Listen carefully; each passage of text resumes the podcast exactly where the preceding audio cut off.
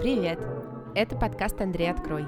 Здесь студенты РГСИ знакомятся и общаются друг с другом. Еще раз, как мы представим Полину? Это важно. Всем привет! Мы Оля и Настя. Полина, Полина, представим, как? Я Полина? Да. Всем привет! Сегодня мы болтаем с Полиной Буровской, студенткой четвертого курса театроведческого факультета, курс Марины Дмитриевской. Полин, привет. Привет. Давай начнем с самого животрепещущего, то, что у нас лежит на столе, и то, что мы активно откладывали, а, чтобы не обсудить э, раньше времени. Да, мы хотим э, вот спросить тебя про ваш молодежный номер ПТЖ. Вы его делали курсом, правильно? Еще раз поясняю для тех, кто не в курсе. Точнее, не я буду пояснять, а мы спросим об этом Полину. Да. Что у нас лежит на столе? Расскажи тем, кто это сейчас не может видеть. Э, опиши, как бы ты сказала, вот человеку, который ничего не знает. Ну хорошо, это глупо, не знать ничего про Петербургский театральный журнал, но конкретно про этот выпуск, что это такое, почему оно здесь и какое ты имеешь к этому отношение. Ну, это молодежный номер ПТЖ. А его делает, ну, почти каждый, каждый курс его делает так или иначе на редакторском деле, обязательный предмет, который у всех есть. Вот иногда бывают, как бы, когда пропускают курсы, которые не хотят его делать. Но, в общем, мы его делали.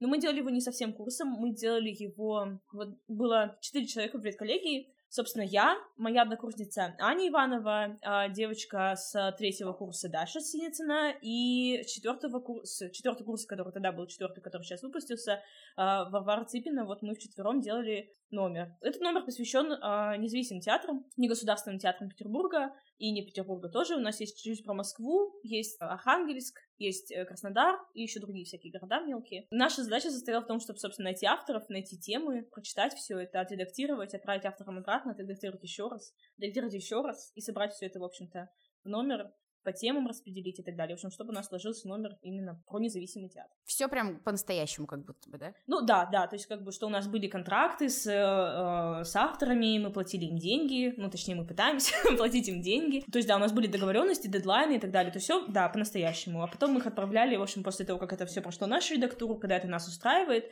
этот текст мы его отправляли дальше в старшую редакцию, то есть уже читала Марина Юрьевна, уже читала старшая редакция, и некоторые тексты, например, им не нравились, нам нравились, им не нравились, нравились, за какие-то мы боролись, за какие-то нам пришлось от них отказываться. По каким тексты... причинам? По-разному. Например, то есть как бы у нас, например, должна была быть пьеса, молодых драматургов, но старшая редакция решила, что она не вписывается в номер, и нам пришлось отказать как бы авторам, которые же ее написали, к сожалению, такое тоже бывает. Вы хотели написать пьесу в ПТЖ? Да, мы хотели написать Ого. пьесу в ПТЖ, но, в общем, как бы старшая редакция решила, что э, она, ну, не совсем смотрится в номере, не подходит, вот, и поэтому нам пришлось, в общем-то, отказывать. Статьи твои есть в этом номере, правильно да, понимаю, у меня, да, у меня там, у меня тут в интервью, у меня ага. два интервью, одно огромное, большое с создателями Он театра, который был здесь лет назад, и со Скороход, да, второй. Ты сама выбирала, у кого брать интервью и... Ну, вот со Скороход я сама выбирала, угу. Да, это было еще как бы в качестве задания в курсовой. А с он театром, ну, мы просто очень хотели какой-то материал сделать про он театр, потому что вот это не государственность, независимость, которое такое наследование, из он театра очень многие вышли. Вот, и мы хотели сделать какой-то текст, но у нас уже поджимали сроки, поэтому текст большой,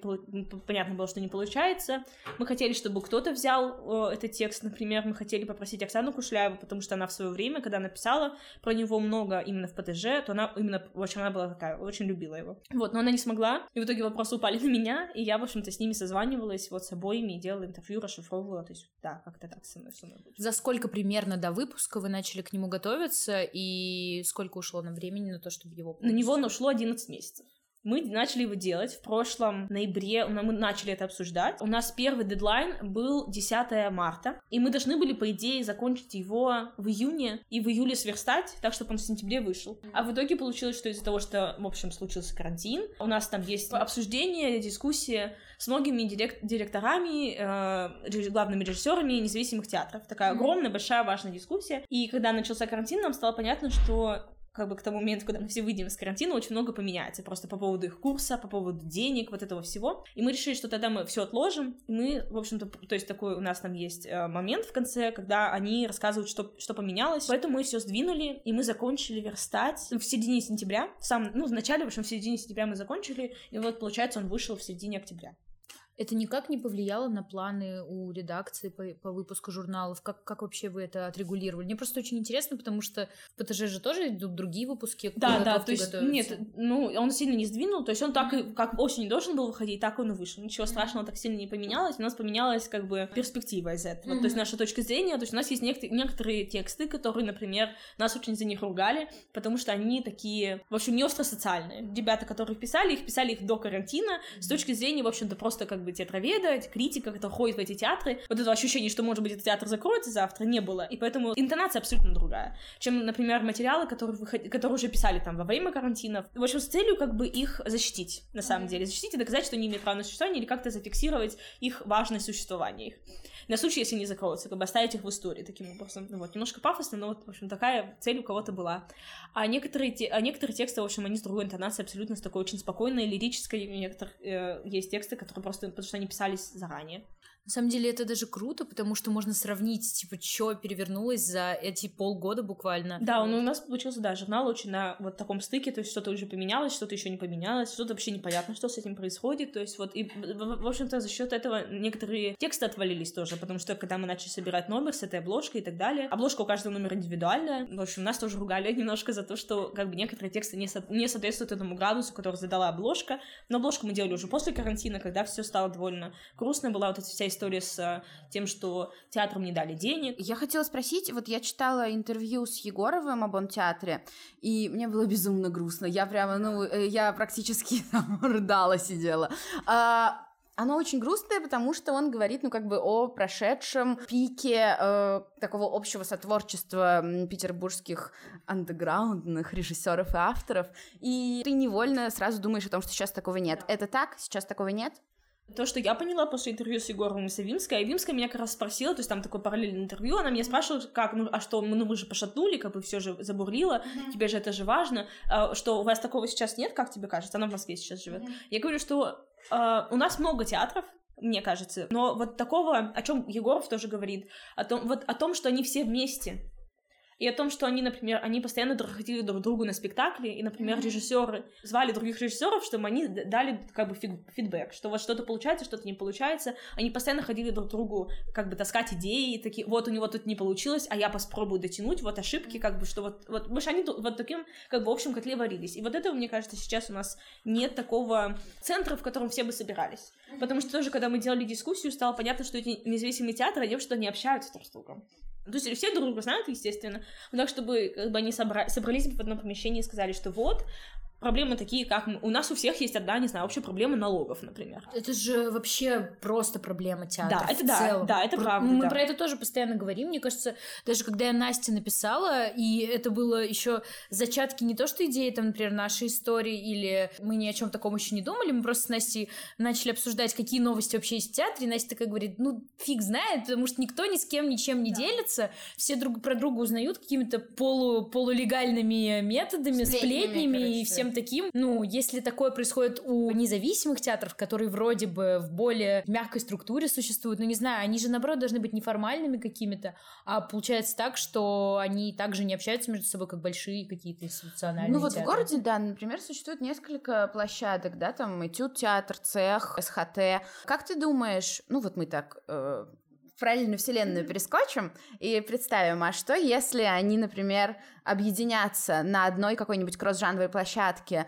Это возможно? Ну, то есть, потому что, в общем, ну, они страдают, как любой независимый театр, все втроем. Почему бы им не страдать вместе? Наверное, им будет полегче так страдать. Как ты думаешь, возможно вот так как-то их э, соединить, например? Да, если была бы какая-то площадка, на которой они все бы там выступ... могли бы... То есть общая площадка, которая, например, даже с теми же самыми там налогами, если проблемы с арендой и так далее, на которой они могли бы все выступать, да, возможно. Ну, то есть, наверное, это можно, возможно, это могло бы быть реально. То есть, например, тоже э, по поводу цеха, они же предоставляют площадку для молодежи, для молодых всяких проектов, для тех же СХТ, для всяких разных, за, в общем-то, довольно низкую аренду, потому что нам на новой сцене дико дорого арендовать они тоже много об этом говорят в номере. У Каргопольцева у него такая мечта э, сделать много таких площадок, чтобы в каждом районе города была как минимум одна такая площадка, на которую можно, которую можно было арендовать за какие-то ну, недорогие деньги, чтобы э, молодые театры независимо могли себе это позволить. Потому что, на самом деле, у нас же много, не знаю, с городским театром, то, что была эта история Да, с тем, да, что,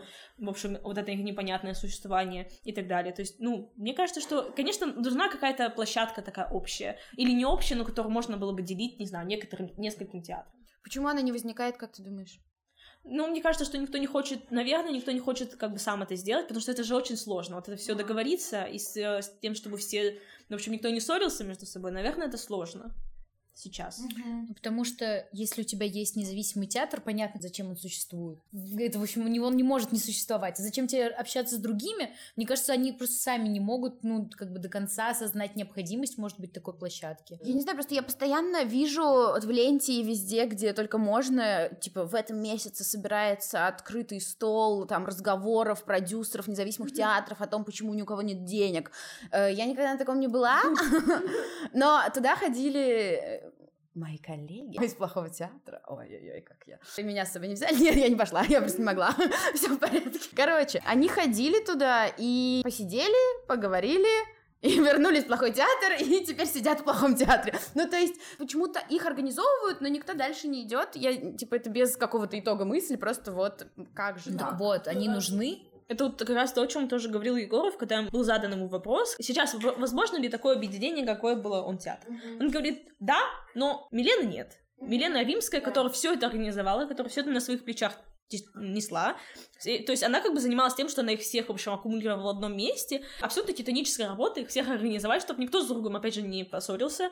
Деньгами тоже занималась она, всей этой организацией занималась она. И вот это как бы такой какого-нибудь э, супер крутого, я не знаю, продюсера или театроведа, который бы вот так вот титаническим, в общем, рукой героя просто взял бы и собрал все театры под своим, значит, крылом, и чтобы все дружили и всем было все хорошо, это, конечно, нужен, нужен, если такой герой появится вдруг, э, то было бы очень здорово, мне кажется, тогда у нас объединение произойдет. Ну, то есть понятно, что, ну, для каких-то, для маленьких театров, в которых там, не знаю, четыре человека играет и один режиссер, а для них понятно, что им тоже нужна, нужна площадка, которая могла бы существовать, да, которую, не знаю, цех, например, предоставляет. Просто если бы они были в каждом районе, было бы здорово, да, что у всех была бы площадка. Ну, то есть, ну, понятно, что все театры, у нас столько маленьких театров, что они все в одной э, вариться не смогут. Мне кажется, тут просто нужно перейти к вопросу про независимые театры уже, так как э, у вас есть целый выпуск про это. Э, У меня, например, есть вопросы. Не кажется ли тебе, что, наверное, каждый независимый театр мечтает свою независимость в какой-то момент потерять? Э, В каком я это имею в виду смысле? Что, типа, каждый из них мечтает обрести в конечном итоге какую-то поддержку, чтобы им а, не пришлось больше думать про то, про что они постоянно думают, про то, как им выжить, про то, как им существовать. Такие же истории происходили с театрами, когда они начинались как независимые, например, выпускники курса, потом их брал под свою опеку город, и все, они больше не заботятся о том, как им жить, платить аренду, где им репетировать, как им продавать спектакли, потому что все, у них есть там госденьги. У нас как раз был вопрос, который мы всем задавали. Для вас независимость — это принцип или это обстоятельство? Да. И очень многие говорили, что это для них принцип. То есть, например, эм, СХТ — это принцип, у цеха это принцип, у особняка, насколько я помню, это тоже принцип. А Малышицкого, например, хочет стать государственным. То есть он Мгм. хочет получать эту дотацию и платить деньги постоянно. Для некоторых это вполне осознанное как бы решение, которое они принимают, что они не хотят получать, то есть не хотят, то есть одно дело получать, как, не знаю, эту дотацию на поддержку независимых театров, а другое дело быть на постоянной зарплате, потому что быть на постоянной зарплате, это значит, что тебе диктуют репертуар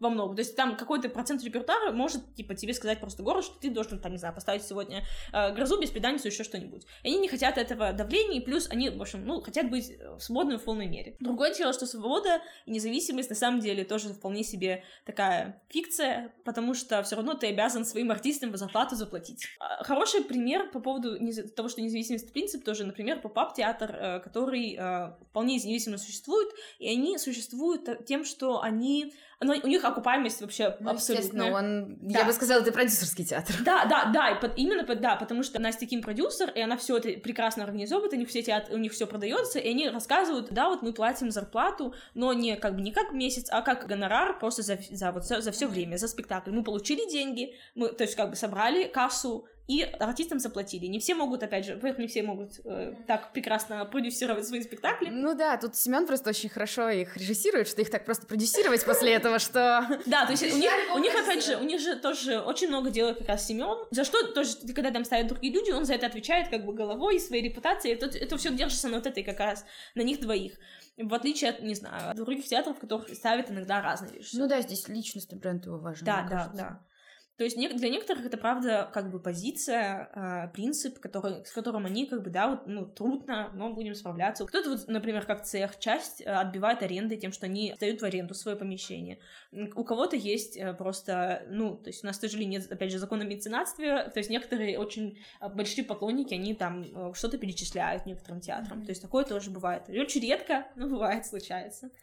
Ну, я правильно понимаю, что, например, а, такие разовые, не именно бюджетные истории, когда ты на зарплате сидишь, а когда там получаешь разовую поддержку от государства, либо там от каких-то mm-hmm. грантов, фондов и прочего, это как бы не считается потерей независимости да. для многих. То есть нет таких, кто отказывается полностью. Нет, от... есть, есть некоторые, по-моему, вот есть некоторые, которые полностью отказываются. То есть они существуют вообще полностью самостоятельно. Ну, например, вот в регионах театры, они практически чаще всего вообще ничего не получают. То есть у них нет никаких таких, которых у нас есть, комитет по культуре, но это потому, что в Санкт-Петербурге тоже такая индивидуальная история, что у нас независимый театр — это часть нашего бренда как петербургского. Конечно, да, да. То есть в Москве гораздо их меньше, они все еще есть, но их меньше. То есть, не знаю, в Архангельске много проектов, но это как бы северная такая история, которая тоже очень независимая, очень специфическая. И, соответственно, очень в каждом интересно. городе... А вообще, кстати, да... Как, как вообще ты, на... вы, может быть, ты, вы, как вы на это вышли, и как вы с ними общались, о чем они рассказали? Это как просто... живут независимые театры Просто, да, в Петербурге плюс-минус понятно, потому что мы там это видим, сталкиваемся, но в регионах это как у людей Они вообще хватает. есть там, да? Да, то есть, например, вот у нас, ну, есть, э, ну, вот тоже на третьем сейчас курсе э, Полина Никитина, которая сама из Архангельска, и я просто, она такая, вот, я хочу писать про Архангельск, потому что про него никто не пишет, а нужно, нужно освещать. Я говорю, вот номер выходит, независимые проекты есть в Архангельске? Она говорит, есть, еще в Мурманске есть, но в Мурманск она не успела съездить. И вот он говорит, я хочу писать про Архангельск. Я говорю, хорошо, пиши вперед. Да, в Мурманске есть независимые проекты. Я родилась в Мурманске просто. Вот. А, есть в Краснодаре у кого-то, то есть у кого-то знакомые, а у кого-то, например, не знаю, есть, например, независимый театр в Красноярске. Я сама из Красноярска, но в Красноярске мы не нашли автора, например, который мог бы написать про это. Вот, есть еще, э, я знаю, что есть в Екатеринбурге и в Челябинске, но там тоже мы не нашли, не нашли автора, не успели. Вот, и откуда у нас еще? У нас еще есть Самара, там просто тоже, ну, то есть есть, мы же ездим тоже по всяким фестивалям и так далее. То есть, например, вот в Самаре э, Варя ездила в прошлом году. И у нее там есть, соответственно, знакомый автор, которому она может написать, когда приедет, хочет текст написать. То есть там есть какие-то, тоже когда они от города что-то получают, иногда такое случается. А некоторых я вот, да, не знаю, как они существуют. Вот, кто-то на свои деньги просто делает какие-то какие свои проекты.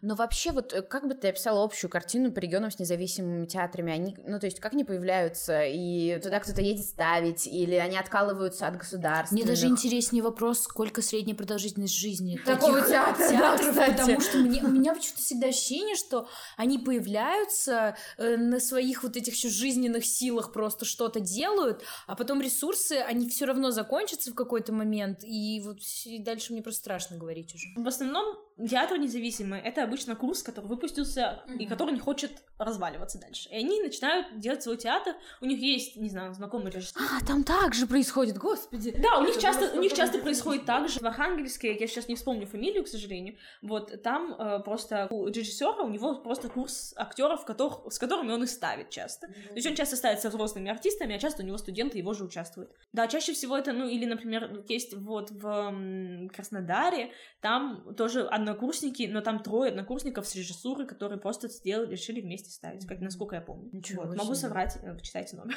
Хорошо, да, все почитайте 101 номер ПТЖ вот, а, обязательно. Ну, то есть, а по поводу жизни, разумеется, ресурс заканчивается, и там зависит от того, как бы, насколько театр хочет дальше существовать. Они будут искать в себе и дополнительные ресурсы или нет. То есть, например, вот в Театре наций э, они рассказывали, что, разумеется, приходит как бы момент, и поэтому у них есть помимо этого проекта еще дополнительные проекты. И поэтому, то есть у них внутри театра, который независимый, появляются свои независимые проекты отдельных режиссеров, которые там со своей, а, как бы, условной отдельной труппой делают какой-то, вот они работают над этим проектом, как бы сколько житель, э, продолжительность жизни проекта, они там ставят спектакль, на который не влияют там остальные из этого театра. То есть как бы внутри одного театра независимым появляется другой независимый театр. Таким образом, как бы жизнь продлевается просто за счет вот этих новых сил, которые из-за того, что ты переключился на другой проект и начинаешь его делать. Вот. Это прям какая-то очень мудрая система. Мне, кстати, кажется, что мы говорили много достаточно про независимые театры тоже на наших лекциях, и, ну, как-то можно представить все равно себе, как может существовать такой проект. У него там либо существует какая-то, какой-то источник дохода, типа детской студии, например, mm-hmm. когда это снимает ответственность за заработок с а, репертуара, и у тебя как бы есть такой источник. Вот как вы видите, возможно ли когда-то, что люди привыкнут к тому, что это будет стоить дорого, потому что, ну, билеты на по себестоимости реально будут дорогие на такие проекты, и будут ли люди на это ходить, чтобы, например, цена билета отбивала э, постановку? Ну, например, вот э, в городском театре относительно моего бюджета достаточно дорогие mm-hmm. деньги. То есть это, то есть когда студенческий билет, это понятно, что они не могут сделать его бесплатным, да, они делают скидку 50%. Во всяком случае, так было пару лет назад. И получается 600 рублей. То есть я умею считать, да, на два все таки mm-hmm. еще помню, как умножать. 1200 получается как бы ну, взрослый нормальный билет. И то есть для меня это достаточно, то есть это, ну, в принципе, как на малую сцену, это нормальный билет. Но, как бы, когда у тебя стипендия 1500, не очень приятно. Вот, и, то есть, это, ну, такая нормальная цена, вполне себе, не так, чтобы, ну, то есть, если, соответственно, это не серединка какая-нибудь, то есть, нет, не самые выгодные места, самые выгодные 2000, там, например, да, но люди ходят же в городской театр, и у них там бренд такой, где они, то есть, туда много людей ходит, насколько я, опять же, может быть, я не права, может, то есть, я, опять же, смотрю только потому, что, как театровед, который там, не знаю, периодически там появляется, и видит зал. А мне кажется, они не успевают дорасти до высокой цены. Ну, то есть, как да, бы, да. есть такие независимые театры, которые существуют долго, о которых там, типа, все знают, Особняк. что... А, ну, вот... Но особняку-то уже сколько лет? 30 почти. Mm-hmm. Вот, то есть особняк существует уже много лет. Ну, у них нормальные цены, даже, типа, без скидок студенческих и театралических. Особняк на слуху? Мне кажется, уже нет. Кстати, про особняк. Ты не видела? Видела, конечно. Да, да, кстати, мы практически туда скатились, и я хотела об этом сказать. Практически скатились. Студентка, как я понимаю, Писачинского, театроведка, она писала работу какую-то по а, особняку. Я думаю, что это магистр, но это не, я не уверена, это мое предположение. Вот, ее не пустили по студенческому билету а, и попросили ее заплатить полную цену 500 рублей. А, она этого сделать, э, в общем, не смогла, а, все расстроились, и начался огромный, в общем, обсуждение в Фейсбуке, что почему, вот как же так, э, им отвечают из особняка, что нет, цена такая и будет 500 рублей, вот, и как бы я понимаю эту дискуссию с, обо... с обеих сторон, я понимаю, с, с одной стороны, как бы, что для независимого театра эти 500 рублей — это тоже 500 рублей как бы, который, за который можно что-то сделать. Как бы, я понимаю, что после карантина и без доходов это все очень, как бы, драматично и сложно.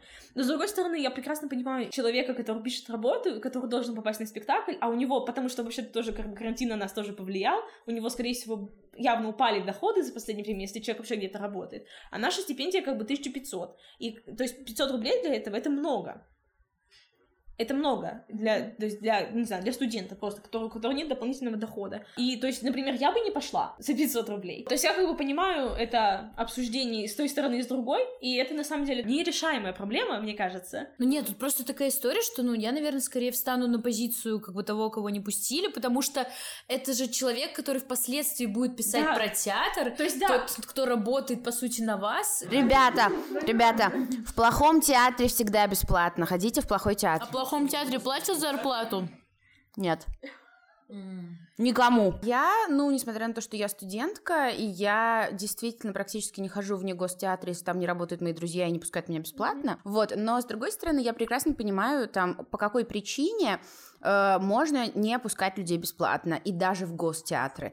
Ну, например, э, негосударственный Какой? театр может пускать за деньги студентов, потому что, например, они понимают, что у них, не знаю, 70% зала — это театроведы и театральные люди, и они хотят там, например, расти на масс ну, на масс, на масс просто, на масс зрителей. Короче, они хотят, чтобы к ним ходили вот люди там из соседних школ, из соседних офисов, и им в жопу не надо, извините, пожалуйста, чтобы про них где-то писали, вот, ну, как бы, потому что они уже устали от театральной публики, например. Или, ну, вот, например... Я не очень это понимаю, если честно. Нет, ну, может быть... БДТ, например, он же, они же очень э, сейчас стараются, как мне кажется, стать таким э, элитным закрытым театром, у них всегда расходные билеты, у них очень дорогие билеты, как бы так-то. Театр для определенной публики. Вполне. В этом нет ничего плохого, это просто как бы факт, но поэтому туда очень сложно попасть, очень сложно попасть студентам, потому что, ну, а как бы, а как мы будем студентов пускать, если у нас место столько стоит, во-первых, а во-вторых, как бы, ну, а если они такой закрытый театр для своих людей, то они и, в общем-то, на студентов ту же самую политику используют. Из того же обсуждения в Фейсбуке я узнала из разговора с Мариной Юрьевной Знакревской, я узнала, что она говорила много раз могучим по поводу того, что вообще очень дорого студентам выходит писать про театры, и поэтому, например, БДТ у нас сто лет не было. На курсовых просто работал, потому что туда, правда, очень дорого ходить, и все начинают ныть тут же, когда кто-то я хотела писать про все такие, а, можно сходить как минимум как бы раз, а если это оппонент, то как бы два-три. 150 рублей. Ну, 150 рублей все равно деньги. Я знаю, это просто потому, что мы не так часто ходим в театр, как вы, вот.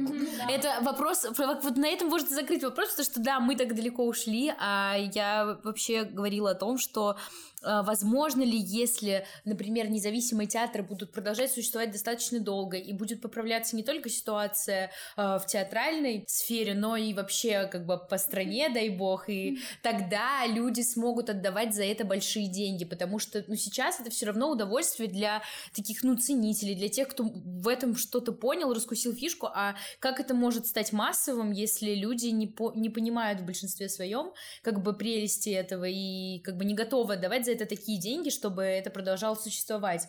Вот, и мне просто было интересно, вы, вы, вы вообще верите в то, что это когда-то наступит? Я верю, потому что когда я была в Москве на практике, я э, была в театре наций и в табакерке, и в оба театра меня пустили бесплатно по студенческому билету. Короче, да, понятно.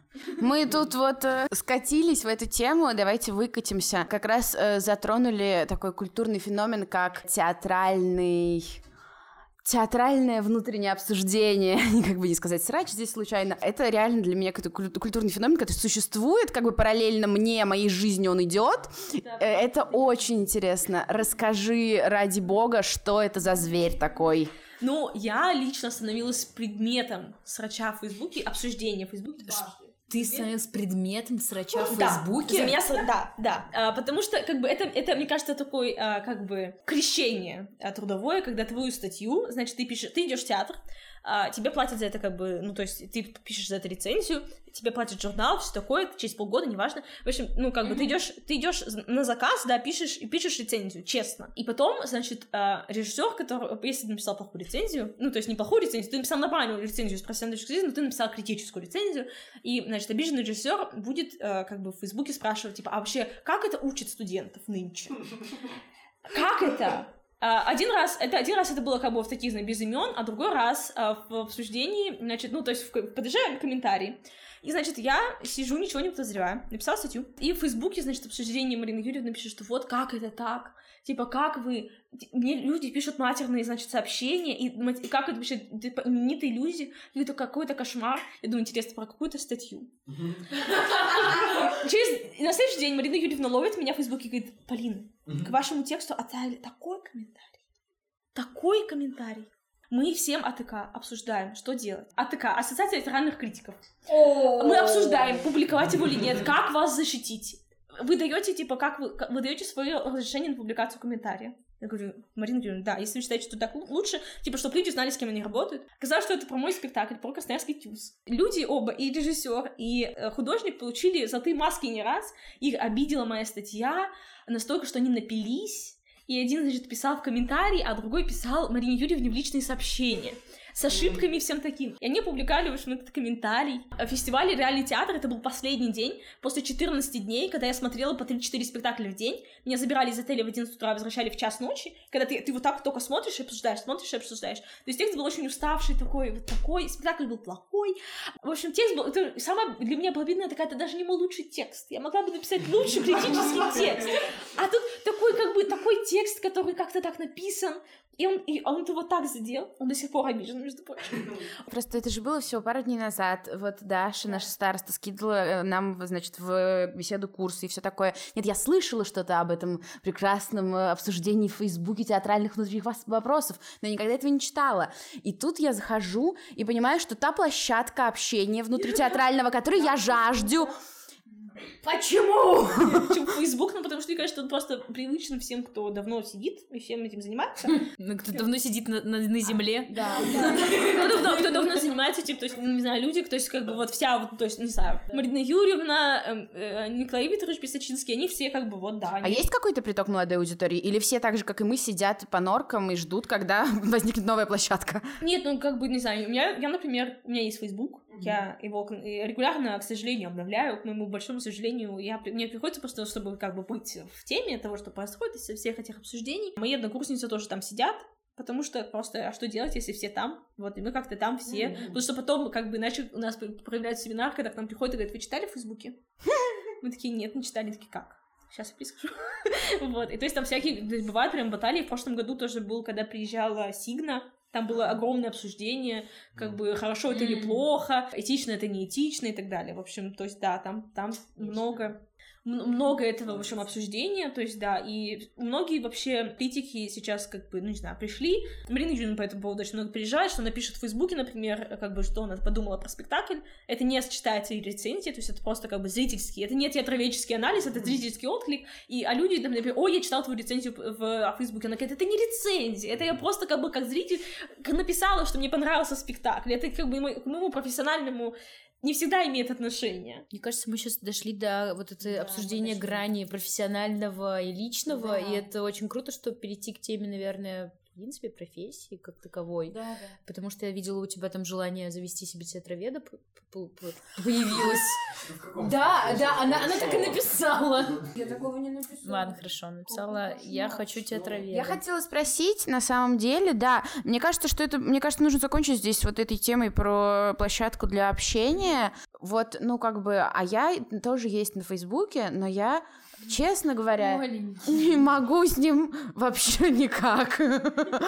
То есть, то есть, то есть, э, да, вы думаете, что все останутся на Фейсбуке, и так и будет во веки веков? Ну, не знаю, например, э, у Антона есть канал в Телеграме, он там сейчас обитает, он там пишет такие огромные рецензии, свои какие-то, в том числе свои личные переживания, то есть это для него такой, ну, блог Антона, да, театр коммуникации называется. Для меня все таки вот то, что у меня есть эти две площадки, это для меня все таки такое разделение, что вот как бы я с какой-то более профессиональной, с больше ответственностью за свои слова пишу на Фейсбуке, ВКонтакте я тоже, я почти ничего не пишу сама, я только так делаю репосты каких-то там, не знаю, смешных вещей, то есть это для меня Мгм. все таки такое просто личное пространство. А вот внутри вуза, например, ты у тебя нет ощущения изолированности там пятого этажа или театроведы много с кем общаются в э, институте? Есть, конечно, изолированность пятого этажа. У нас есть, во всяком случае, в нашем курсе. То есть некоторые, некоторые, вот, не знаю, вот, ну, у вас вообще какой-то особенный курс абсолютно. Речь идет о третьем э, курсе Третий, да, театроведов. третий курс театроведов э, очень особенный, мне кажется, они вообще такие очень активные, общительные, со всеми дружат и вообще все делают, я не знаю, какого сына все хватает. Наш курс, у нас, нас мало вообще. Курсы до нас, как я знаю, они тоже не особо такие с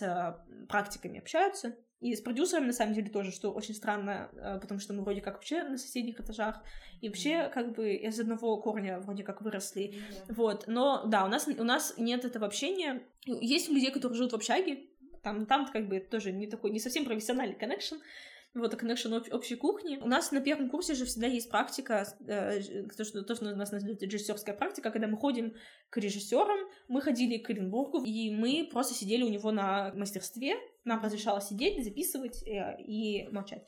Вот. Нас, по-моему, один раз нас использовали как-то в обсуждении, вот. Но как бы это сложная тема, потому что мне кажется, что у нас много э, каких-то предубеждений по поводу друг друга. Я имею в виду как нас, как театроведов, и вас, как практиков. Вот, что тоже не совсем, не совсем правильно. Меня кто-то, кстати, спрашивал, те, э, продюсеры считаются за практиков или за э, теоретиков, и я очень долго думала над этим. А, а в связи с чем у тебя возникают вопросы, кстати? Э, Ну, потому что вы вроде как вы же, вы же в процессе, вы не со стороны на него смотрите, вы его делаете. Да. Ну вот. А почему ты думаешь, что мы теоретики? Потому что, ну, потому что вы все-таки не на сцену же не выходите. А, То есть это не ваше, типа, это не, не ваше, как бы, не в полной мере, я скажу, ваше высказывание, да? Понятно, что в этом есть доля вашего просто потому, что вы помогаете этому. подождите, я что-то прям не догоняю. А, опишите мне э, теорию продюсерства. Это чего человек делает?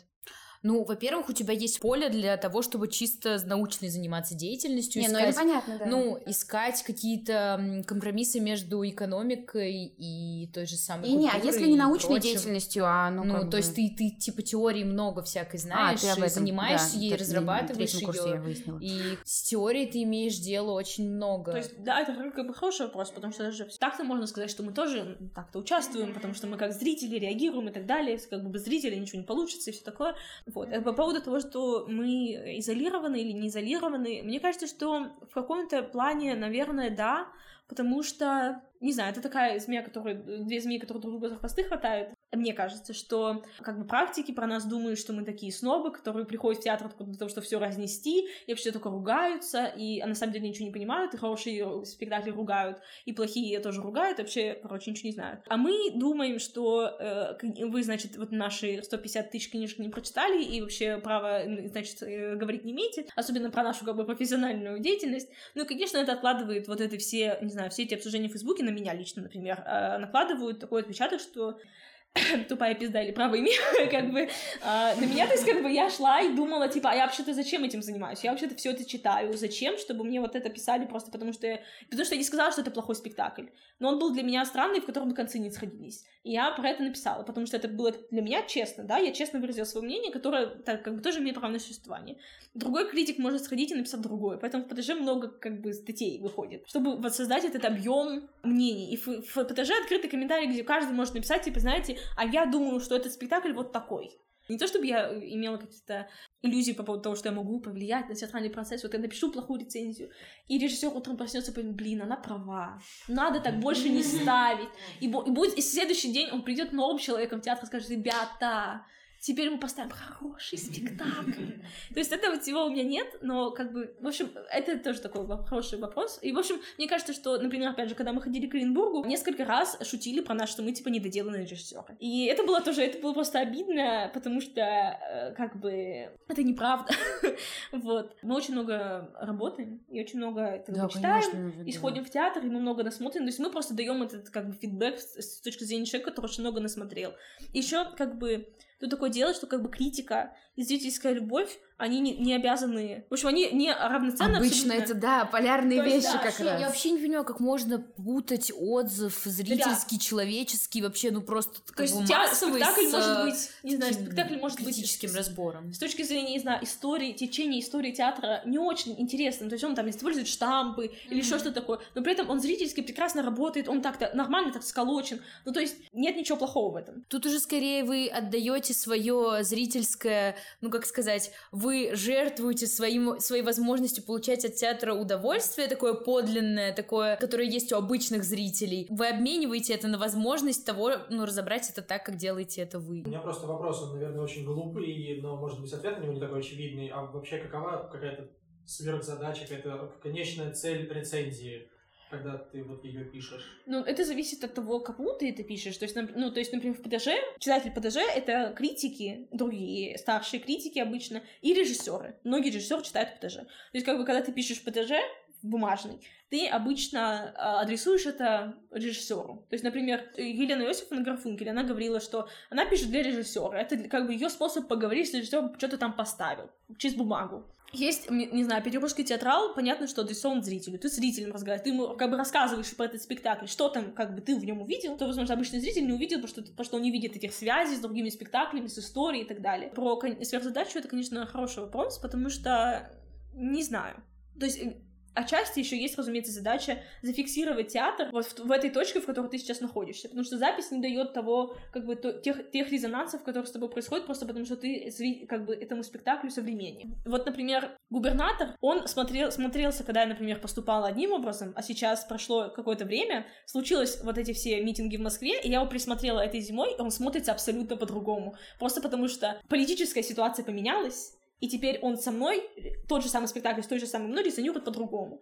И когда я прихожу из театра и фиксирую как бы на бумаге то, что произошло со мной как со зрителем, в этот момент времени я его фиксирую в истории. То есть потом, когда Э, не знаю, э, 100 тысяч лет спустя, когда кто-то будет заниматься, не знаю, театром «Особняк», он найдет мою рецензию в интернете, прочитает ее и поймет, как она в этот момент, что, не знаю, в этот момент лед для, там, вот меня смотрелся вот так, а для Оксаны Кушаевой вот так. И где-то посерединке истина. На самом деле, да, я вот отчасти расскажу про свой маленький опыт прикосновения к театральной критике. Короче, я долго готовилась к поступлению, я много читала, и какое-то время я настолько зачиталась в ПТЖ, что я ну, зачиталась. Не то, чтобы мне было очень интересно, Шутка. Uh, нет, я просто, ну, как бы слишком много начитала, и я в какой-то момент сидела и не понимала, зачем я это делаю, кому, что это за объемы текста, зачем я их читаю. И тут я наткнулась на режиссерский портрет портрет э, Волкострелова, который писал Павел Руднев в книжке «Молодая режиссура без цензуры». Э, и я прочитала, и у меня был прямо катарсис, потому что я поняла, что он пишет о каких-то... Короче, было ощущение, что он описывает режиссера, а говорит со мной о каких-то проблемах мироздания. И я... А это все там на пяти страницах. И я прямо, ну, я зачитала тогда эту рецензию до дыр, о, не рецензию, портре- портрет режиссерский. В общем, это было прямо... Ну, то есть у меня больше никогда не возникало вопросов по поводу там вашего назначения в этом мире или чего-то такого. Я просто говорю, не, не трогай. Когда-нибудь ты найдешь себе такую вот статью, в которой там с тобой будут разговаривать, а вот через режиссера про что-то прямо, ну там, а как звезды движутся. Мне кажется, просто это сверхзадача, ну, каждый ее, наверное, определяет для себя сам, к чему у него больше лежит душа, так скажем, потому что заниматься театровед может, как мы выяснили, разными вещами, mm-hmm. и как и продюсеры, это типа многогранная профессия. Просто ты отдаешь большую часть своей жизни именно для того, чтобы у тебя появился огромный зрительский опыт, для того, чтобы у тебя вот появилась та самая насмотренность, знание истории, и ты уже смотришь как бы одновременно и изнутри, и снаружи. И это, это, это для этого нужно очень много учиться и очень много делать. Отношение к этому должно быть только самое трепетное. И вот мне вообще, мне кажется, ваш труд, он супер классный, важный, и спасибо. Кстати, очень интересно. Ну вот понятно, что это очень сложно, вы много работаете. Какие для тебя, ну как бы, ништяки от учебы ты получаешь? Ну то есть там понятно, что режиссер, он очень много работает, учится, не спит, пьет Red Bull, сажает печень, но он имеет возможность но там... не Red Bull. Ну, я подумала, может быть, как-то. Ну, вот. В общем, да, э, понятно, зачем он это делает. Э, он там имеет возможность излить свою душу на сотни людей после. А ты? Ну, иногда бывают очень крутые спектакли, которые ты, вот, ну, ну, например, в прошлом году, вот на том же самом реальном театре я видела «Дети солнца» в «Красном факеле» Новосибирского, который я бы так-то не посмотрела, возможно, если бы я не была просто театроведом из театровического факультета, которого повезли на, на этот фестиваль, который абсолютно вообще какой-то... Я рыдала в э, антракте, просто там маленькая такая сцена, я в самом конце, у меня была просто паническая атака со слезами, а, потому что это было как-то вообще столько про меня в этом спектакле было, что-то, это, я вообще была в шоке в каком-то, меня выводили, в общем, из зала, я плакала, потом на обсуждении я выхожу, говорю, вы, наверное, видели, да, как меня тронул спектакль? Все такие, да, да, ну понял.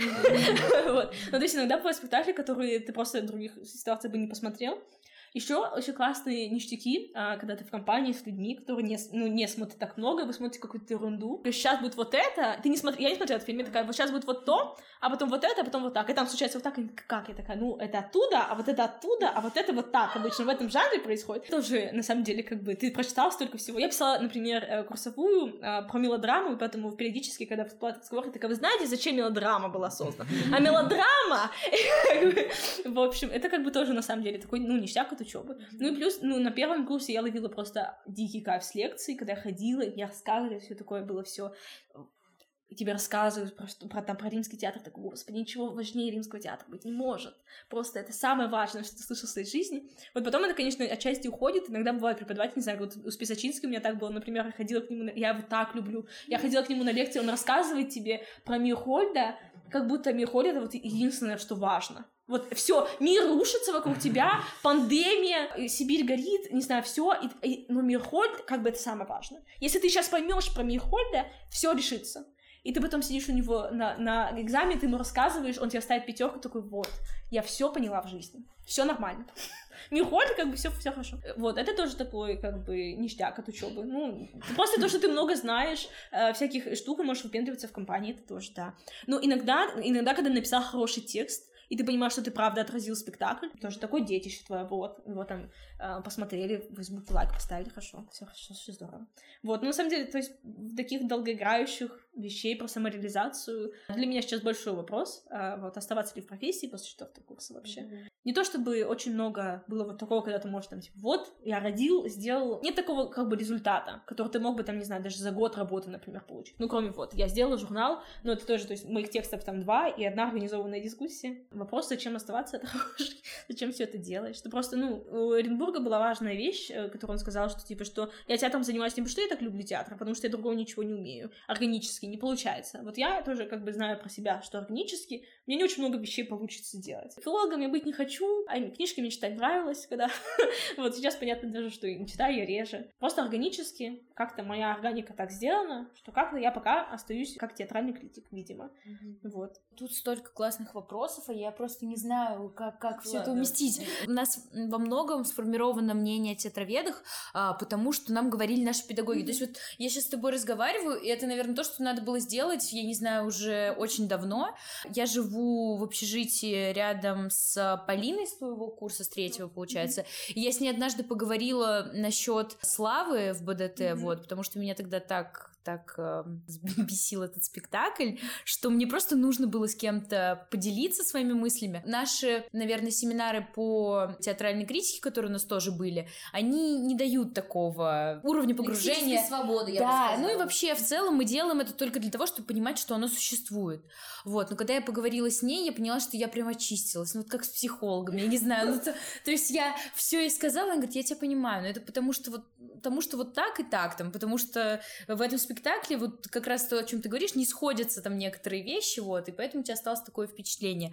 Но это я все зачем-то подводила к вопросу о том, умеете ли вы в темноте записывать во время спектакля да. в блокнотик да. свои мысли. Да, но у нас у каждого своя техника. Я, например, большим пальцем зажимаю строчку, на которой остановилась, соответственно, я перехожу на следующую, я пережимаю. И потом у меня все, весь палец как бы в краске. Некоторые, например, просто как бы не двигают ручкой, да, и просто пишут, да. А, и, ну, то есть просто двигают и листают и не отрываясь практически. Некоторые так делают, некоторые телефоном подсвечивают, некоторые еще как-то, ну, то есть, да, мы пишем в темноте, и я была в четверг, когда на спектакле, мне нужно было делать записи, и там были такие темные-темные моменты, совсем без света, и я, общем, так сидела, как бы скрючившись этой тетрадкой, и ждала, когда луч света упадет на мою тетрадку, так, о, нормально. Вот тут я остановилась, чтобы не писать, потому что у меня был, было какое-то, какая-то запись спектакля, где у меня в три ряда написано на одном месте, потом пробел вот такой, и со следующей страницы нормальная запись, знаешь, а это было важное какое-то место какого спектакля, я сидела и думала, блин, что здесь произошло? У меня, например, просто ну, мышечная память работает, что ты как бы самим фактом того, что ты записываешь, ты запоминаешь. Я пыталась смотреть, например, без записи, это не работает. И сначала всегда, запись сначала всегда очень-очень подробно, такой, да, он вышел с левой стороны, сделал три шага, развернулся, чихнул, пошел дальше, сделал там угол 45 градусов, и потом к концу сел. И все, это единственная запись на сцену. Такой, он сидит какая-то цитата, у меня иногда какие-то смешные цитаты записываю. Я еще всегда пока сижу, так как сейчас я в основном пишу для ПТЖ рецензии, а рецензии так, меня уже все, мне не нужно на четвертом курсе. То есть, э, если я пишу рецензию, то это обычно для блога ПТЖ, вот. И поэтому я пытаюсь найти э, сразу заглавие какое-нибудь, потому что заголовок нужно придумать самой. Это самое э, просто ужасное, что может быть, когда сидишь с этим текстом, и он безымянный, ты думаешь, блин, какая цитата из этого спектакля подходит а какая песня там играла, в общем, такое. И обычно я пытаюсь найти какую-то фразу, которую я могла бы потом там изменив, как-то, в общем, какой-то, в общем, найти такую точку, как бы, входа в этот спектакль. Угу. Вы просто волшебники какие-то. У меня э, вот Оля делала подводку, а я вопрос к подводке спрошу как раз к прошлой. Просто будучи вот там на втором курсе, закончив его этим летом, я, работаю над одним небезызвестным проектом, внезапно обнаружила, что мне маршрут старухи да, мы плагиатим Вову Кузнецова. Между прочим, а, артиста плохого театра. В общем, я обнаружила, что мне прям необходим, ну не то, что необходим, раньше я вообще никогда об этом не думала.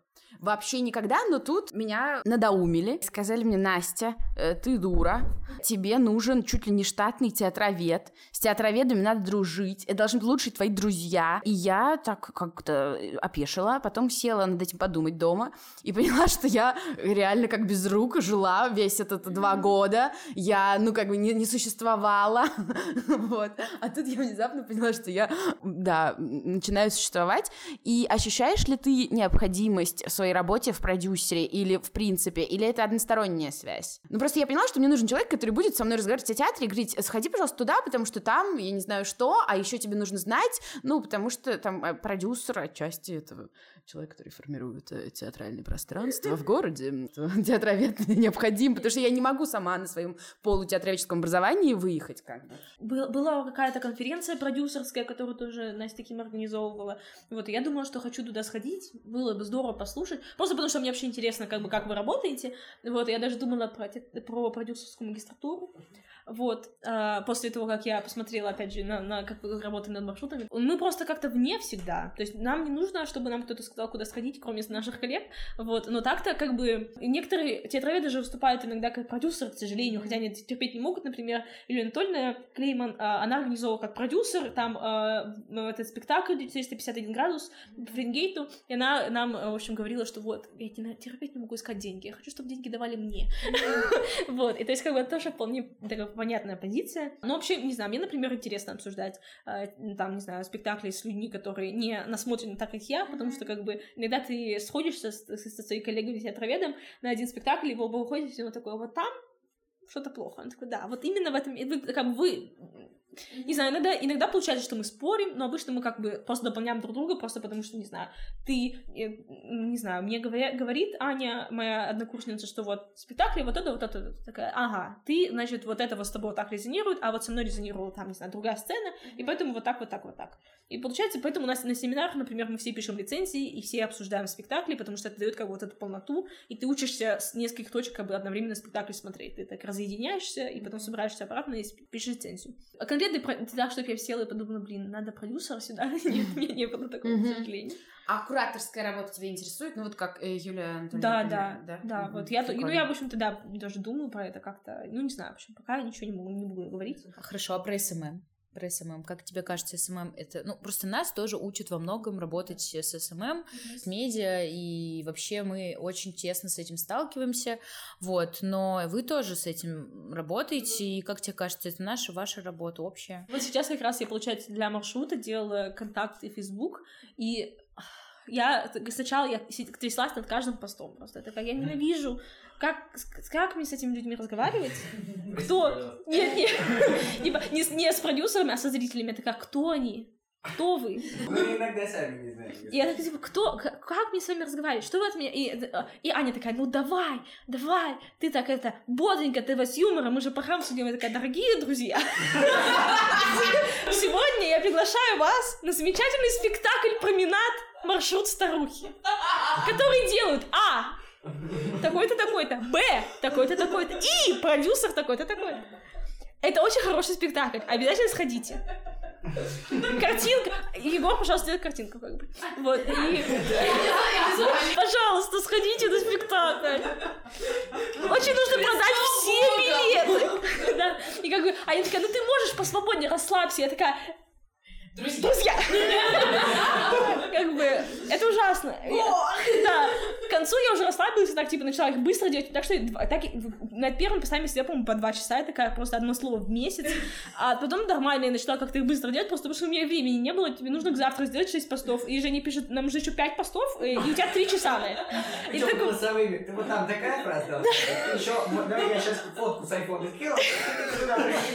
И при этом, да, бегущий по Невскому Женя такой, Аня тебе говорит, Аня говорит, я так, а еще я тебе должен сказать, что? И я так, типа, а я, я в это время иду домой откуда-то, и от врача слушаю это все такая... Возвращаешься к врачу, просто сразу все.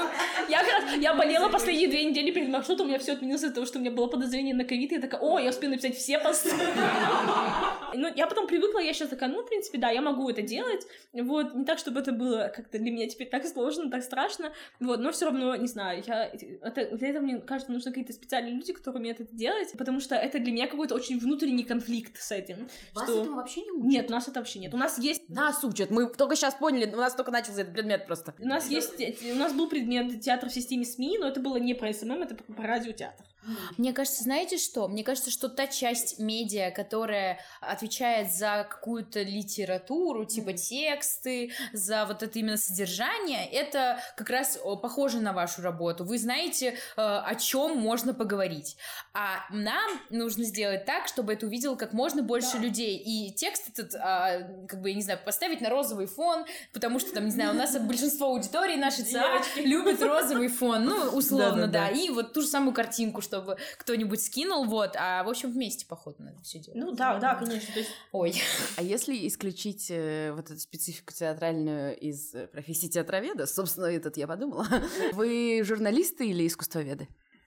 Я думаю, что скорее искусствоведы, потому что у нас все-таки огромное просто, то есть у нас есть и то, что мы изучаем живопись, мы изучаем музыку, мы изучаем литературу, у нас огромное, у нас, у нас курс по зарубежной литературе 20 века а, самым большим списком литературы в Питере. Нам, у нас больше часов, не, не сам список, у нас больше часов. Нам просто сказал препод, который нас сейчас читает, Юрий, Юрий Юрьевич Паренец, он нам просто рассказал, что он, ну, вы знаете, я еще преподаю в трех 58 других вузах, и а, он такой, у вас самый большой, типа, ни у кого, ни у кого такого нет, чтобы так долго и много, про... он нам читает, то есть у нас две пары в неделю. И то есть у нас получается, что у нас огромный список по зарубежной литературе, огромный список по русской литературе, вот это вот все, да. То есть у нас получается, у нас как бы такое комплексное гуманитарное образование по всем, значит, искусствам, как бы углубленный театр. Как раз у нас есть вопрос про то, что не во всех театральных вузах, точнее даже в их меньшем количестве обучают театроведов, а у нас вот обучают. Как тебе кажется, это плюс, ну или вообще почему это не так распространено и какие, там, не знаю, фишки от того, что ты учишься вместе с остальными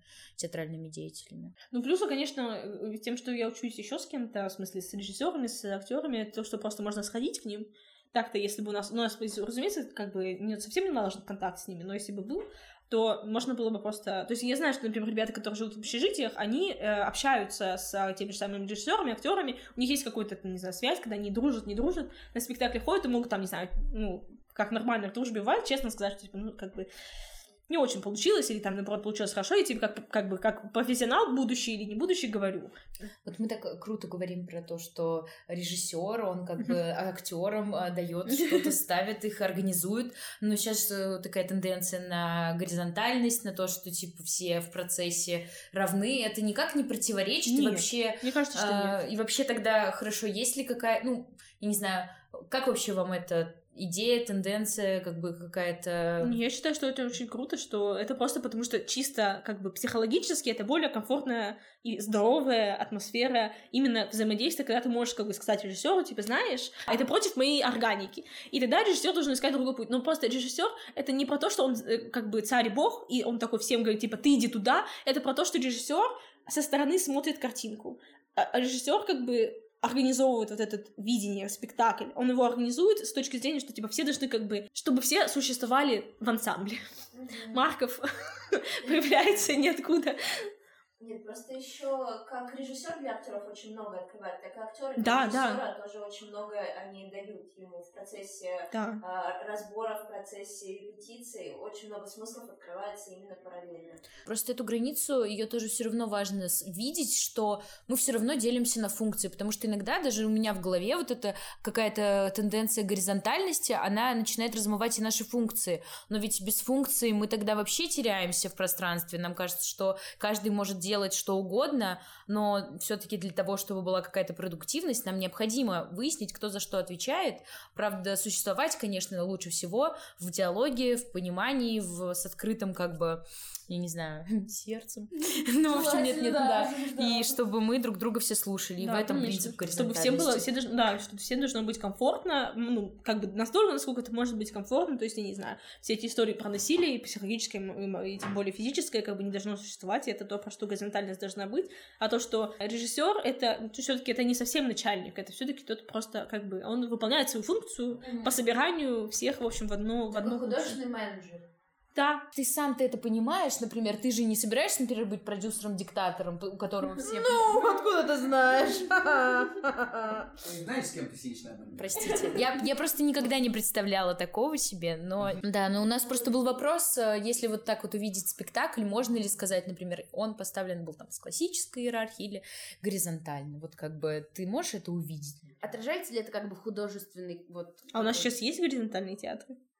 Проект, квартира, разговоры. Вот, кстати, я не, не успела, к сожалению, на них. Я сейчас в репетициях лесу Павловича, это вот прям горизонтальная, горизонтальная. Я тоже там бывала, я просто зашла, говорю, я продюсер, они говорят, хорошо, вставай на тренинг. Я говорю, ой, а не надо так делать. В принципе, видна какая-то большая свобода, и спектакли гораздо более живые. Они интереснее от того, что там ясна задача, но есть какая-то вот эта легкая импровизация. Когда очень много давления со стороны, например, режиссера, то, в принципе, и актерам не очень комфортно, ну, многим работать с такими режиссерами, и спектакли такие mm-hmm. Ну, в СХТ еще вроде как страница горизонтальности, правда? Ну, я у них, я у них была на спектакле, который был, я не знаю, уже забыла, к сожалению, как называется, это был в прошлом году. Я смотрела спектакль, который был сделан с людьми с зависимостями, которые как бы в качестве кодировки, в том числе как бы... И это, кстати, был очень интересный спектакль, просто потому что было как раз видно, ну, то есть у них там есть режиссер, который ну, профессиональный режиссер, соответственно, актеры не профессиональные, но, кстати, было, там было заметно, что, э, может быть, просто это был первый спектакль, они еще не освоились, но было видно, видно, что на самом деле актеры могут больше, чем режиссер им дает. И это было прям видно, что они могут играть больше, а они им не дают, и как бы они как бы в рамках этого... Ну, они, это был их первый спектакль, то есть было понятно, что, скорее всего, просто побоялись им давать сразу много всего. Да. Вопросы? Отлично! Почему на театрального критика нужно учиться? Типа, в наше время каждый зритель может все на стене написать в спектакле. У нас, например, была потрясающая преподавательница, просто вы вот как раз ее а, не застали. Просто было очень здорово, когда она читала просто по дням, как бы вот они сидели в МХТ, они, значит, сидели, и это было 12 часов дня, он сказал вот это, встал, взял пальто. Ну, то есть, как бы, когда человек знает столько, потому что прочитано столько книг, и посмотрено столько спектаклей, и плюс это, это преподаватели, которые, так как они в профессии уже по много-много лет, у них вот эта связь как бы времен, они понимают, где что откликается. То есть, например, вот этот спектакль, который поставлен в 38 он потом откликнулся в 2018 в такой-то постановке Могучего, и откликнулся именно так, потому что. И как раз вот это, вот эта вот работа как бы театроведа, когда ты видишь вот как бы как, как одно откликается в другом и в третьем, и как это выглядит в настоящем дне. Поэтому это, на это нужно учиться, и даже если не обязательно в академии, это нужно просто брать долго и упорно всю эту литературу и всю эту, всю эту насмотренность просто. Ну, конечно, момент коммуникации с педагогами да. и с э, однокурсниками. И надеюсь, в будущем со всеми теми, кто учится вместе в институте, это тоже, тоже блин, важный момент. А наличие вот таких зрительских рецензий в соцсетях, они каким-то образом влияют на востребованность твоей профессии? Или, может быть, морально на тебя давят как-то? И то, и, и то, и другое, а, потому что, конечно, как бы ценность рецензий профессиональной, когда есть много рецензий, и как мы живем в интернете, да, существуем, которым не совсем, ты не сразу можешь понять, кто это написал. То есть есть просто текст, и ты не знаешь, этот человек как бы учился или нет. Понятно, что, не знаю, например, я могу прочитать текст, и, в принципе, ну, как бы с какой-то долей вероятности могу угадать, человек учился или нет. Понятно, что есть блоги и так далее с людьми, которые очень много смотрят. Возникает вопрос просто, зачем ты этим учишься, если можно было этому не учиться, а, а вроде как можно и так, и понятно, что это тоже влияет, что типа а вот каждый дурак может как бы написать в интернете, а что ты тут в блог пишешь. Понятно, что зрители вообще не ориентируются сейчас на, uh-huh. на критику, зрители ориентируются, как, опять же, то, что было, не знаю, в начале 20 века, когда, когда как бы рецензия могла решить судьбу спектакля написали плохую рецензию, спектакль мы решили вообще снять после этого. А сейчас этого нет, что верно, да, что как бы ни у кого не должно быть такой власти, но при этом, то есть понятно, что нам не кажется, что в скором времени нам придется искать какие-то другие пути реализации своей профессиональной. Мне, например, нравится, когда делают обсуждения э, в театре, когда они выписывают критика, и критик приезжает и смотрит, отсматривает сколько-то спектаклей. То есть мне, например, предлагали так съездить в область, когда мне просто, меня нашел какой-то режиссер на каком-то общем мероприятии, э, я там стихи детские оценивала, вот, э, чтение стихов, да, да, и, в общем, ко мне подошел режиссер, он смотрел как раз те, ну, театральную часть, там были спектакли, такой, мне так нужен критик. Вы не представляете, мне так нужен критик. Можно вас выписать? Я говорю, можно. Такой, сколько денег? Я так, а, а что нужно-то? Он такой, посмотри, четыре спектакля, мы оплачиваем дорогу, так, проживание, все такое, сколько вам заплатить? Я такая, можно мне пять тысяч, пожалуйста? Вот, э, и он такой, ну еще типа статью написать. Ну, я так, типа, ну я молодой критик, потому что вообще-то, как бы, люди, ну так, нормальные деньги берут за это, mm-hmm. потому что это понятно, что ты, ты едешь туда, вкладываешь все свои дела, ты едешь туда, ты смотришь эти спектакли, mm-hmm. и ты после этого, то есть после каждого спектакля труппа собирается, это самое страшное, потому что есть. Нас возили на реальный театр в Екатеринбург, и, то есть, ты входишь к труппе, на тебя смотрят все эти глаза, и ты должен им объяснить, что ты там увидел, было это хорошо или плохо. Если плохо, еще как-то объяснить, что случилось, и почему это плохо, и они смотрят на тебя, и тебе, не знаю, актеры... И плачут. И, ну, Крокодилами слезами. Э, плакать, конечно, я на них не смотрела, поэтому не знаю, может, ты плакал. Ну, то есть, и ты выходишь и начинаешь им что-то объяснять, приедешь со спектакля, это очень страшно. А вот такой личного характера вопрос сейчас будет. Мне очень сложно читать рецензии в ПТЖ. Ну, возможно, в журнале «Театр» тоже, но я меньше там читала. Потому что я хотя бы как бы, да, так пролистываю. Я прям поднимаю себя на это. Вот что мне делать? Ну, вот, с чего начать? Я не знаю. Но это, может быть, уже не совсем... Я уже привыкла, я, типа, уже, да. А блог? Э, блог? Блог. А, блог... Нет, да, это я не настолько про- продвинута, чтобы... А, я тоже думаю, что вы знаю ли я наизусть блог? А боже, конечно, да, сейчас читать. Блог это в основном лицензии, которые освещают процесс, да, это другой, это, как бы другая часть. Это не то же самое, что в журнале. А, Марина Юрьевна, опять же, возникает из ниоткуда, говорит, нет, это не то же самое. Каждый, ка- каждый раз, когда Марина Юрьевна куда-то ездит, она потом пишет в я опять узнала, что ты не знаешь, что у нас блог и бумага — это разные вещи. Нет, так нет, вот, блог и бумага. знала, ну Э, да. Вот, в общем, блог, э, как бы там обычно, то есть, например, там пишут, опять же, не знаю, там пишу я, там пишет Аня, там пишет Ваня. Я, например, читаю рецензии периодически, обычно от своих, конечно, видишь, знакомое имя, такой там стоит ноль лайков везде, а потом там 5, лайков, это все свои лайкнули своих. Вот, как бы ты обычно, ну, то есть, не знаю, что-то выходит, например, я не знаю, наслышана о чем то вот как э, по- пару лет назад, когда выходило «Рождение Сталина», я читала, типа, то, что выходило в блоге, потому что мне было интересно, типа, а что со спектаклем, не было возможности тогда сходить. Бумага, она как раз такая более театроведческая, ты тогда садишься и пишешь этот текст на 15 тысяч знаков, совершенно исследовательский такой более. Вот, и понятно, что он сложнее написан, и это на самом деле как бы проблема, с которой многие, и театроведам тоже сложно А с читать. этим надо что-то делать или нет? Это нормально, что тебе сложно читать некоторые тексты. Как бы это нормально. Другой вопрос, должен ли ПТЖ реагировать на то, что молодые люди не так легко читают эти огромные тексты, которые занимают 15 страниц, и ты должен сесть и как бы вдуматься. То есть мне, например, тоже тяжело, особенно в последнее время, читать большие тексты. Понятно, что это очень сложно, и это как бы на самом деле вопрос, который активно обсуждается очень много лет уже, ну не лет, но, в общем, какое-то количество времени обсуждается, должен ли ПТЖ как бы становиться легче, или он должен как бы, остав- остав- как бы оставаться вот этим для тех, кто читает еще эти большие рецензии. ПТЖ делает важную, мне кажется, функцию того, что нас как бы собирает, аккумулирует вот эти тексты, во-первых, реагирует этим блогом, который легко читать быстро, потому что там 5000 знаков, то есть это три страницы, ты их прочитал, э, опять же, и что-то понял про спектакль, Спасибо ПТЖ за пять спектаклей месяца. Поклон до земли. Все читайте пять спектаклей месяца в ПТЖ. Что, давайте закончим блицом. Да. А, Он у нас для всех одинаковый, вот, поэтому иногда бывают казусы, например, если вопросы не адресованы э, нужному факультету, ну, в этом и суть. А, Сколько раз ты поступала в РГСИ? два. А что случилось в первый раз? А в первый раз я поступала на режиссуру. А, то есть Эренбург был прав, то есть, да? Нет, я поступала к могучему на режиссуру, чтобы вы понимали. А, я была только что из школы, то есть мне было 18 лет, и я просто, не знаю, для меня была мечта поступить на режиссуру, вот, а потом я не поступила, я пошла почти, я пошла до третьего, до третьего испытания, вот, и там меня уже дальше не пустили, и я начала после этого очень, то есть я работала год, у меня был без учебы, я работала, и я очень много читала. Я очень много читала про театр, и пока я читала про театр, я поняла, что это мне гораздо интереснее, чем ставить. Я поняла, что он был прав, и вообще, и, то есть э, без обид, без всего, я не хочу больше поступать на режиссуру, то есть никакого, никакого открытого гештальта у меня нет. Я поняла, что для меня гораздо, в общем, интереснее читать и писать, и чем э, что-то делать, как бы ставить. Вот. Андрей Анатольевич одним словом, какой он. Могучий. Могучий, да, это правда. Но он, не знаю, он показался мне очень таким э, милым дядькой, такой очень спокойный, с очень спокойной интонацией. В общем, это было очень... То есть, вот, на самом деле, атмосфера была очень очень спокойная на поступлении, там были всякие тренинги, которых я вообще никогда не слышала, и которые мне были очень интересны. Вот, Вольчик или шаверма у друзей? Вольчик. Как часто ты ходишь в театр? Сейчас или вообще? Можно два числа.